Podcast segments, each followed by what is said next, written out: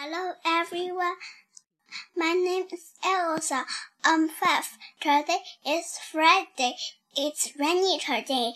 今天我给大家读的故事是《Presents for Dad》。This is for Dad. This is for you, Dad.